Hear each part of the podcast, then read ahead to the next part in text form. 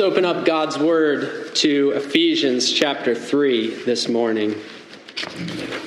And I'll start by reading to you from the first 13 verses of Ephesians chapter 3. For this cause, I, Paul, the prisoner of Jesus Christ for you Gentiles, if ye have heard of the dispensation of the grace of God which is given me to you word, how that by revelation he made known unto me the mystery, as I wrote afore in few words, whereby when ye read ye may understand my knowledge in the mystery of Christ, which in other ages was not made known unto the sons of men, as it is now revealed unto his holy apostles and prophets by the Spirit, that the Gentiles should be fellow heirs and of the same body, and partakers of his promise in Christ by the gospel whereof I was made a minister according to the gift of the grace of God given unto me by the effectual working of his power. Unto me, who am less than the least of all saints, is this grace given, that I should preach among the Gentiles the unsearchable riches of Christ, and to make all men see what is the fellowship of the mystery, which from the beginning of the world hath been hid in God who created all things by Jesus Christ, to the intent that now unto the principalities and powers in heavenly places might be known by the church the manifold wisdom of God, according to the eternal purpose which he purposed in Christ Jesus our Lord, in whom we have boldness and access with confidence by the faith of him. Wherefore I desire that ye faint not at my tribulations for you which is your glory. Now, you have here in this church, you have a great pastor. He loves the people of God, he loves Jesus Christ, and he dedicates his life to serving that. And so I'm going to use him in an illustration for, for a moment here. I want you to imagine that in the course of his service to Christ, and the preaching of the gospel and teaching of the truth, that he was arrested, not for doing anything wrong, but rather for faithfully serving Jesus Christ. And he's arrested and he's put in jail, and you hear word that he's in jail, and of course the congregation is concerned about him, caring about him, wondering what's going on with him. Then you start to hear reports that as he's in jail, uh, the conditions there aren't very good. And sometimes he goes days without getting food. And then you hear that there are people that are out to do him harm, and they send thugs in from time to time to, to beat him up and hurt him. And, and you hear report of these things, and your hearts are concerned for what's going on. Well, another thing about your pastor is that he has a good reputation everywhere he goes, and he seems to to uh, win people over. They recognize his integrity and his character. And he, he wins over at least one of the, the prison guards there, and they allow him to write a letter. And so he writes to the church, and in writing to the church, he says, You've heard about what I'm suffering, you've heard about my imprisonment, but I want you to know, I want you to know that God has a purpose in this that what God is doing is more important than my suffering, and that this is part of God's plan for me to be able to serve Him and serve His kingdom. And that His, He reveals in this that His priority, the priority of His life, He doesn't want to suffer. Obviously, no one really wants to suffer. No one wants to endure pain or hardship or hunger, but that the priority of his life is that it is more important to him that the truth of the gospel get out to everyone that needs to hear it than it is that he would have the comfort and things that come with not going through those trials and those sufferings. Now, if you can imagine what that would be like, how that would affect all of us and the concern that we would have, then you can begin to get your head into the mindset of what it must have been like for the disciples in Ephesus and other places. When they knew that Paul, who had ministered among them, who had wept with them, who had uh, preached among them, who had uh, who had done many great works among them, when they heard that he was a prisoner, that he was suffering, that he was often in, in hungering for many days and enduring difficulties and sometimes left for dead. And, and as he writes to them here in this letter to the Ephesians, which was also meant to be shared with the other churches, he encourages them that though he's a prisoner, he's a prisoner of Jesus Christ. That, that his human captors, they, they didn't really matter. What mattered was that his life was now in the service of Jesus Christ. And to be a prisoner of Jesus is to be as free as you can be free because his soul was free, because the word of God was free. The, as he said in another place, the word of God is not bound, even though he was bound. And he encourages them and he comforts them and he says, he says, I desire that you faint not at my tribulations for you, which is your glory. He didn't want them to faint. He didn't want to imagine amazing, amazing. And this is this is the heart of, of a pastor in, in Paul. That even in the midst of all his sufferings, his desires for the people that they wouldn't grow weary, that they wouldn't be discouraged, that they wouldn't give up in the face of the difficulties that they saw him experience. Because he saw that, that all of his suffering was for a purpose that God had. And that purpose was, was a great purpose. if you've ever had in your life a great purpose, a driving purpose, or if you've met someone who is driven by a cause that, that was that they were passionate about and was deeply meaningful to them, then you know that someone who has a cause, who has a great purpose in their life, can endure many difficult things that, that they, they overcome weariness and they overcome suffering and they overcome difficulty and opposition and all those things because they are driven by a purpose.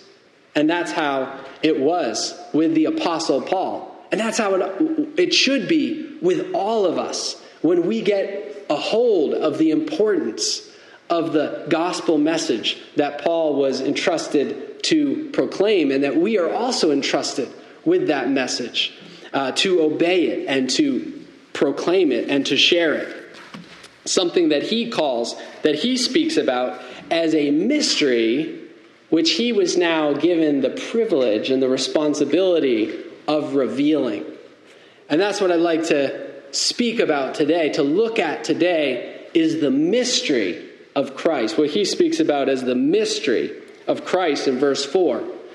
Uh, he mentions this mystery going back all the way to chapter 1, so we've seen it before. I've, I've mentioned it before, but today we're going to dive into that mystery.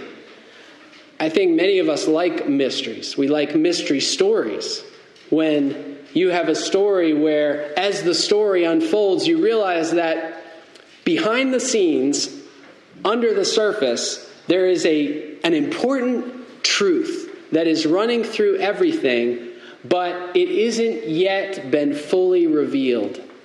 And then as you come to the end of the mystery story, the truth becomes exposed and the mystery becomes revealed.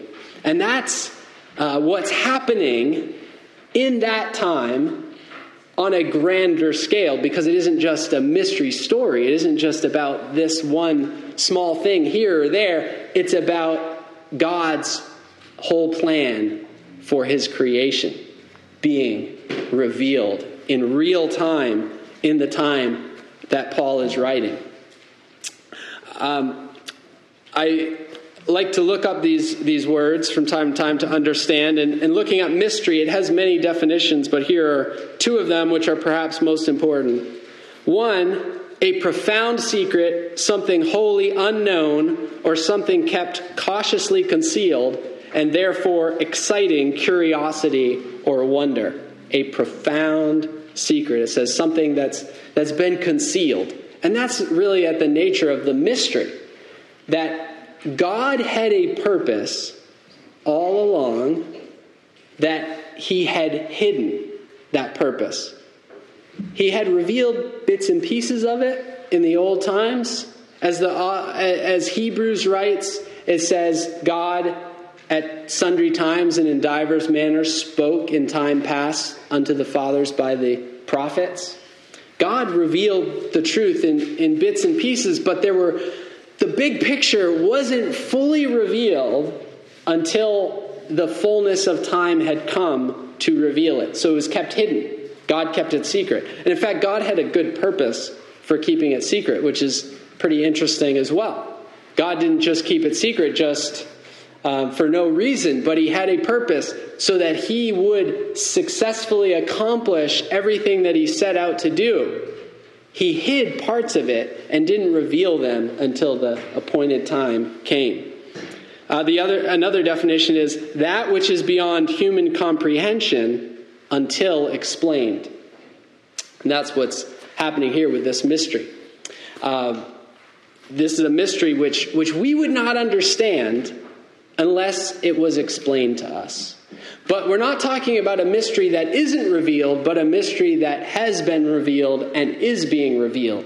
So it's something that we can understand a certain amount of it because God has revealed it.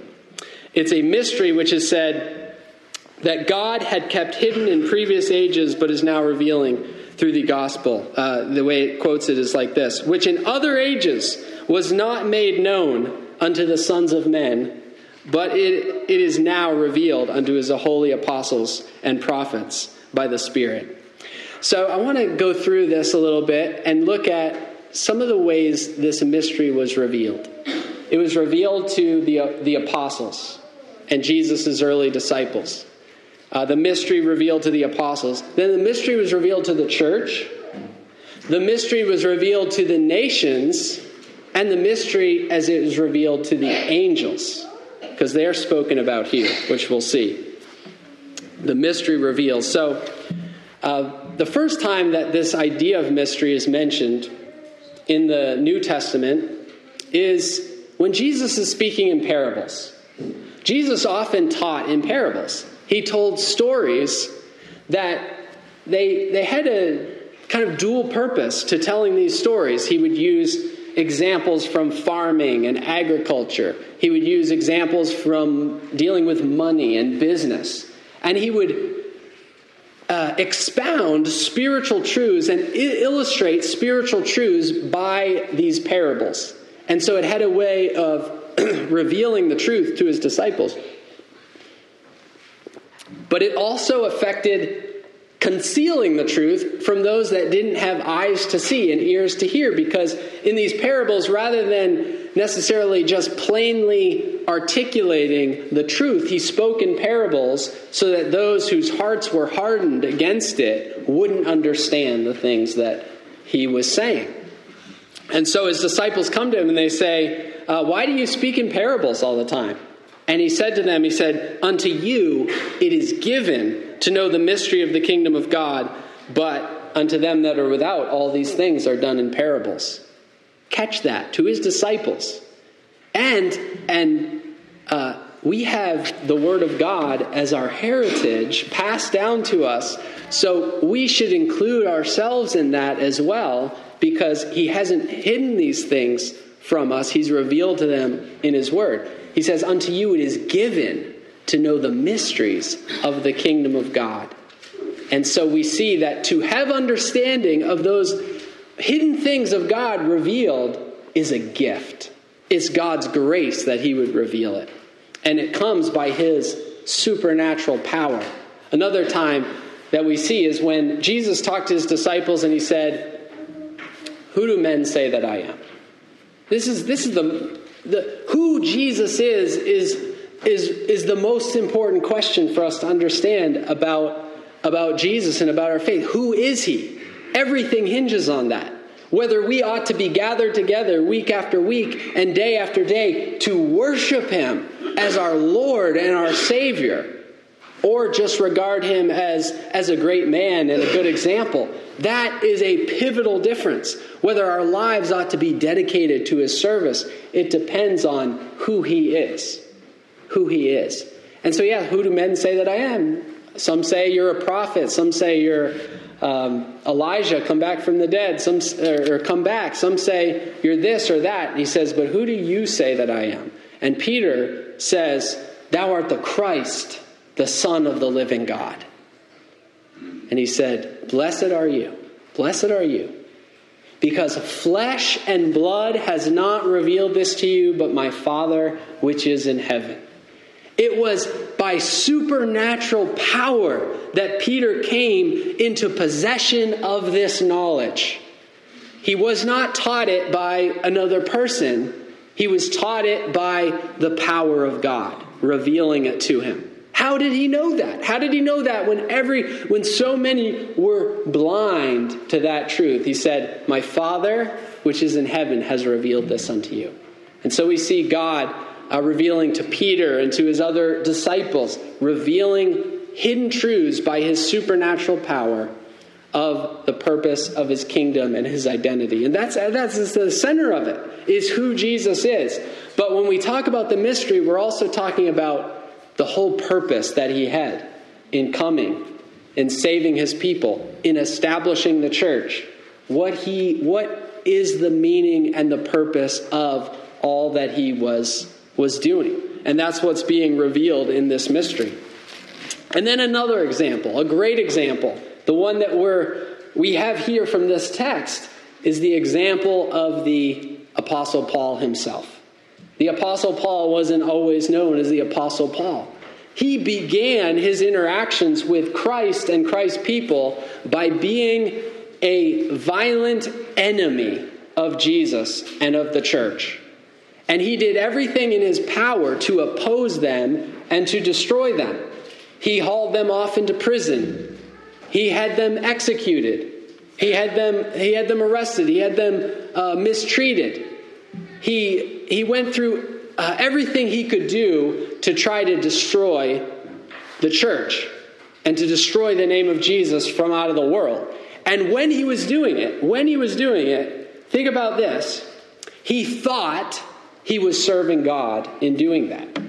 He thought that he was uh, serving God by wiping out what he saw as a blasphemy and a heresy, which was to say that Jesus Christ is Lord, that Jesus Christ is risen from the dead. And this is how some of the leaders of the people, of the Jews, that, that they thought.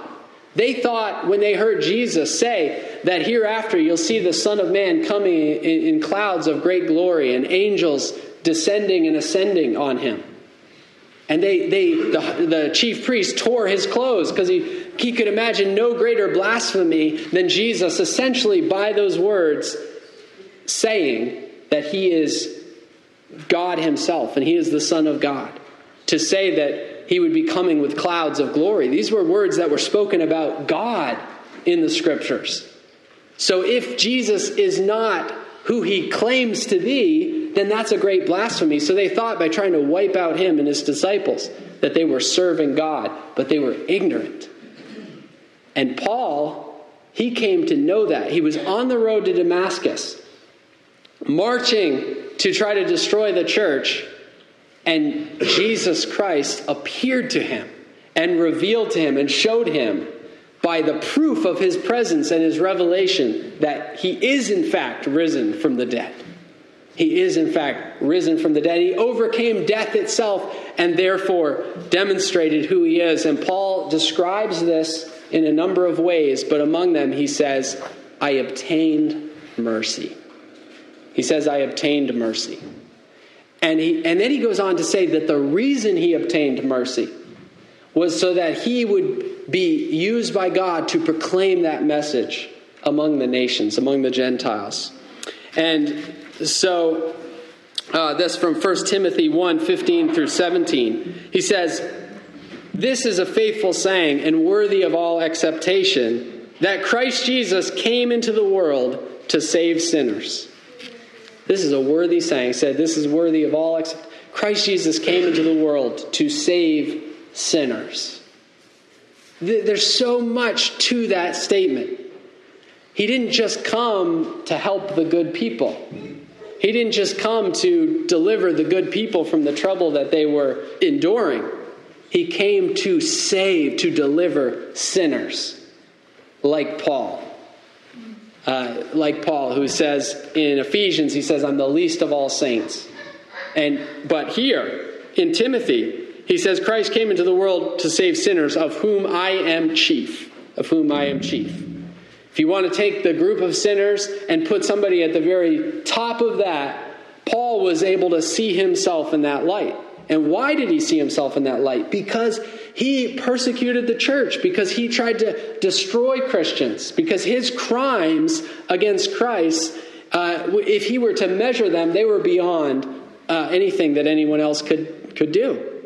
In the very first Christian martyr after the resurrection of Christ, Stephen, Paul was there. Saul of Tarsus was there, giving consent to the things that were going down. So he had he was guilty of these sins, but he goes on, of whom I am chief. Howbeit, he says, for this cause I obtained mercy, that in me first Jesus Christ might show forth all long suffering for a pattern to them which should hereafter believe on him to life everlasting. Now, imagine that. Paul says, Paul says, I obtained mercy. And who better, who better to preach the gospel of salvation by grace alone to sinners, undeserving sinners, than someone who obtained mercy beyond what any of us could imagine. If, if Paul could preach the gospel and he could preach it and say, If I, who did these things, obtained mercy, then how much has the patience and forgiveness of God been demonstrated he says, as a pattern, as an example to others, which should also, hereafter, he says, believe on him to life everlasting. And so he says in verse 8 of Ephesians 3 Unto me, who am less than the least of all saints, is this grace given, that I should preach among the Gentiles the unsearchable riches of Christ.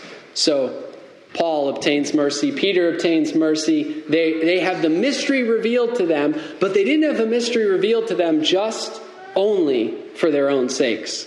They had the mystery revealed to them so that they could in turn reveal it to the people of God, to reveal it to the church through the preaching of the good news. Through the preaching of the good news. And so we see the mystery is also revealed to the church. Let me read to you from Colossians chapter 1, verse 25 through 27, which largely parallels here this part in Ephesians. Speaking of Jesus Christ, that's what he's, that's what he's talking about. He says, Whereof I am made a minister. He's made a, a servant. That's what that word minister means. He made a servant of Jesus Christ. According, he says, to the dispensation of God which is given to me for you. Says, uh, God has given me this calling and this purpose.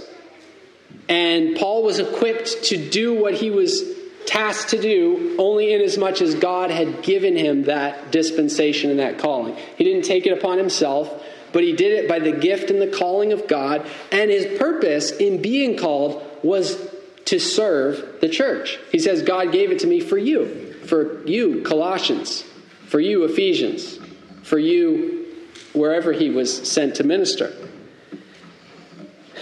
To fulfill the word of God, even the mystery he says, which hath been hid from ages and from generations, but now is made manifest to his saints, to whom God would make known what is the riches of the glory of this mystery among the Gentiles, which is Christ in you, the hope of glory. So, among the, among the many ways to characterize the mystery that is being revealed, it's that Christ would come to dwell in you, in his people. Christ in you, the hope of glory. That Christ would come to save and to deliver us, that the Messiah, the promised Messiah, would come into this world, and he would be a great deliverer for his people. But not only that, but he would come and make his presence with us and in us. And he says this mystery has been hidden from ages and from generations, but now is being revealed to his saints. And so the mystery is revealed to the church. The mystery is also revealed to the nations. To the nations.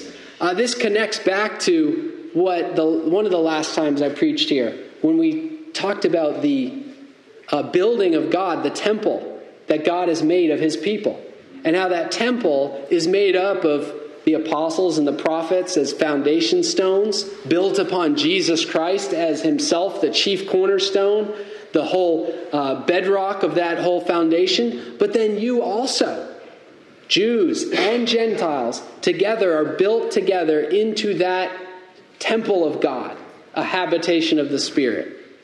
That God would make his presence with us. And that that included not just the descendants of Abraham chosen out from among all the nations, but that the nations of the world would be included in that one people of God and would be joined together and integrated together into that community in which God would dwell.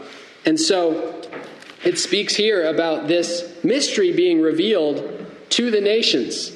Uh, and that's, that's what he refers to when he talks about Gentiles, this mystery among the Gentiles. Or uh, verse 8, he says, That I should preach among the Gentiles the unsearchable riches of Christ. A truth that we, I think, we generally take for granted because we've, we've been made uh, recipients of these privileges. But we ought not to forget how uh, good God has been to include all the nations in his purpose so that we too, wherever we're from, whatever our background, that we too have been, by the grace of God, included in to the family of God and made, made of one people, made spiritually the seed of Abraham. Whether some of us, some of us are uh, literally the seed of Abraham, some of us are not, but all of us the people of God are made uh, spiritually the seed of Abraham and joined into the family of God. So the mystery is revealed to the nations. Uh, the, the book of Romans speaks about this.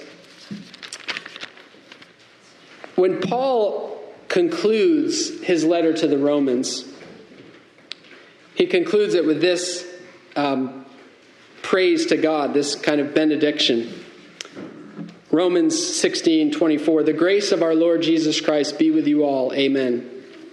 He says, Now to him that is of the power to establish you according to my gospel and the preaching of Jesus Christ, according to the revelation of the mystery which was kept secret since the world began.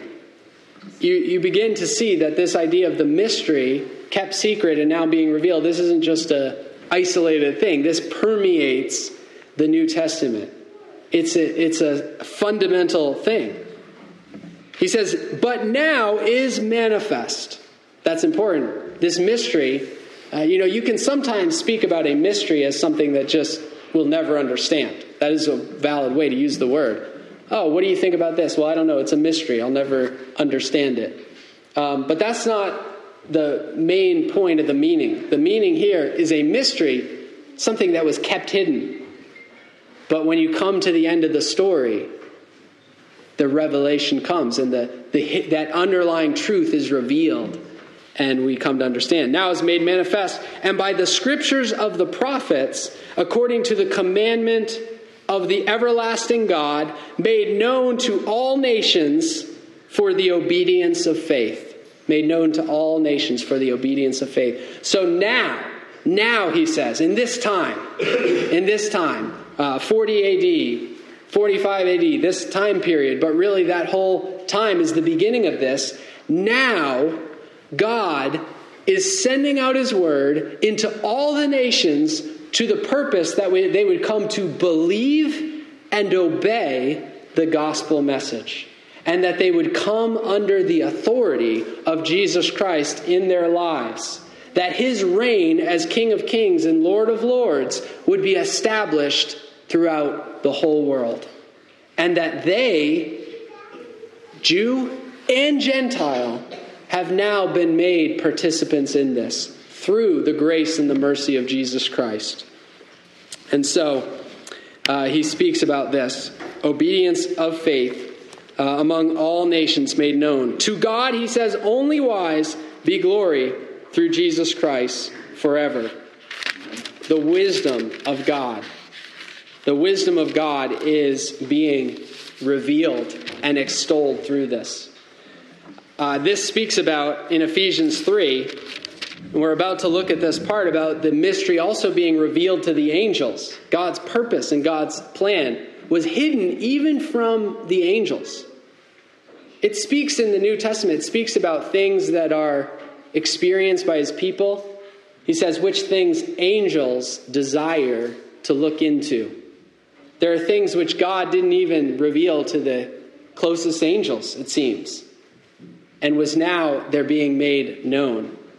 But when he speaks about these, um, he speaks about in verse 10 to the intent that now unto the principalities and powers in heavenly places might be known by the church the manifold wisdom of God.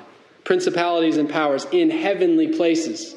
This, is, this isn't just talking about earthly powers, this is talking about heavenly powers, about angels, high ranking angels, the highest rank, the principalities and powers in heavenly places. When Paul uses this language, he's not just talking about earthly powers. Ephesians 6 says, We wrestle not against flesh and blood. Some of the, some of the opposition that we experience, perhaps the core and the most of the opposition we experience in this world comes from spiritual forces, not just from human uh, enemies. Ephesians 6:12 For we wrestle not against flesh and blood but against principalities against powers against the rulers of the darkness of this world against spiritual wickedness in high places or that could be translated in heavenly places spiritual wickedness so that is part of the opposition that we face not just flesh and blood so there are good angels and we, we sometimes just use the term angels to encompass all of this but there's good angels, there's bad angels, and there's different ranks. And uh, Paul is saying that actually, to these principalities and powers, God is revealing by what he's doing in the church his wisdom. I wanted to read you this quote. This is from an ancient, uh, not from the Bible, but an ancient Jewish book called The Wisdom of Solomon, which would have been familiar to to the Jews in the time, and it speaks about the wisdom of God. He says, I learned both what is secret and what is manifest. For wisdom, the fashioner of all things, taught me. For in her there is a spirit that is intelligent, holy, unique, manifold, subtle, mobile, clear, unpolluted, distinct, invulnerable, loving the good, keen, irresistible beneficent, humane, steadfast, sure, free from anxiety, all power, overseeing all, and penetrating through all spirits that are intelligent and pure and most subtle. For wisdom is more mobile than any motion. Because of her pureness, she pervades and penetrates all things. It's talking about the wisdom of God. You get, begin to get a picture of what Paul might have had in mind when he speaks about the manifold wisdom of God being revealed. For she is a breath and the power of God and a pure emanation of the glory of the Almighty. Therefore, nothing defiled gains entrance into her. For she is a reflection of eternal light, a spotless mirror of the working of God, and an image of his goodness. Though she is but one, she can do all things, and while remaining in herself, she renews all things. In every generation, she passes into holy souls and makes them friends of God and prophets. Now, he's personifying wisdom like kind of like happens in the Proverbs, but this is talking about the wisdom of God. The wisdom of God in all its beauty, all its glorious attributes. And that wisdom of God has been at work since before the foundation of the world to bring about the salvation of his people and to do it in such a way, and to do it in such a way that the victory of God and the reign of Christ would be established in this earth. And the Apostle Paul, coming back to the uh, starting point, the Apostle Paul was so driven by this purpose that he saw that any of the sufferings he endured was worth it for the sake of being able to get that message out to all the nations, whatever it took. So if he was in prison and it gave him a chance to go and to preach in Rome or other places. It didn't matter whether he got there of his own volition or bound in a ship going to try it. If he had the opportunity to preach the gospel, he was thankful for that opportunity to preach him because he gave it gave him the, the opportunity to, to reveal the mystery of Jesus Christ to the to the people that he was sent to go to and that included all the nations of this world. And uh, we see, so, so we've been talking about this mystery and we see bits and pieces of it, but you know, really, what does this mystery encompass? What does, what does this include? What is he talking about? Well, I think we begin to see that when Paul talks about the mystery, he's really talking about the, the whole picture. Uh, why was it hidden? Why was it hidden for ages and generations? Well, it pleased God to do so. And we may not fully understand that. But we at least see part of it. We at least see part of it. Part of the reason he hid it is because he hid it from his enemies. He hid it from the devil himself. So that the devil didn't understand what God was doing all along. You know, the devil is very powerful. The devil has a lot of ability to manipulate things and influence people. Uh, but make no mistake, the devil does not have all knowledge. The devil does not know all that God is doing or knowing, going to do. He knows a lot. He read the scriptures, he studied them. He knew, he knew to even use the scriptures in his temptation of Jesus, but he did not know everything. Remember what happened when, when Jesus was crucified. Paul would later write about the crucifixion of Jesus. He said, if the, if the princes of this world knew, if they knew that the suffering and death of Jesus on the cross for his people would bring about the victory of God over the powers of hell and death itself, if he knew, if the powers of this world knew, they would not have crucified the Lord of glory. Did the devil understand what God was doing? Did he understand the fullness of God's plan? What, what happened right before Jesus died? It said the devil entered in to Judas Iscariot to betray him. The devil wanted Jesus put to death. He wanted to bring this about because he did not understand. He might be an intelligent, created being, but his, his knowledge and intelligence is nowhere in comparison to the wisdom of God. And God, as he did again and again and again throughout his dealings with his people, he outsmarted him, he overcame him, and it says of the death of Christ, in what might appear to the kings of this earth, the Pilates and the Herods and the chief priests, and might have appeared even to us, the devil and his angels, to be the greatest defeat of Jesus Christ. It says in that as he as he hung on the cross, as he bore the sins of his people, as he said the, the writing of the commandment of the ordinances of the law that were against us, which were contrary to us, it says he put them out of the way, nailing them to his cross, and of the principalities and powers, those powers, those spiritual wickedness in high places it says of them, he made a show of them openly, triumphing over them in it, in his death, in his suffering. So, so, so judge not as the world judges. When we go through suffering, or we see people we love suffer, or endure hardship, or endure, or endure difficulty, we think that it's a loss. We think that we're losing. We think that we're, we're, we're losing ground. But in God's purpose, many times, the suffering, the suffering of Christ, is certainly the ultimate example of this. His suffering, even his death, even his death brought about the victory of God. And that is a message which is worthy to be proclaimed among all nations. And as it is, that is how Jesus exercises his authority in this world and brings it about. His kingdom is incredible. His kingdom is, is powerful, more powerful than any of the kingdoms of this world. But sometimes we don't recognize it because it doesn't look like the kingdoms of this world.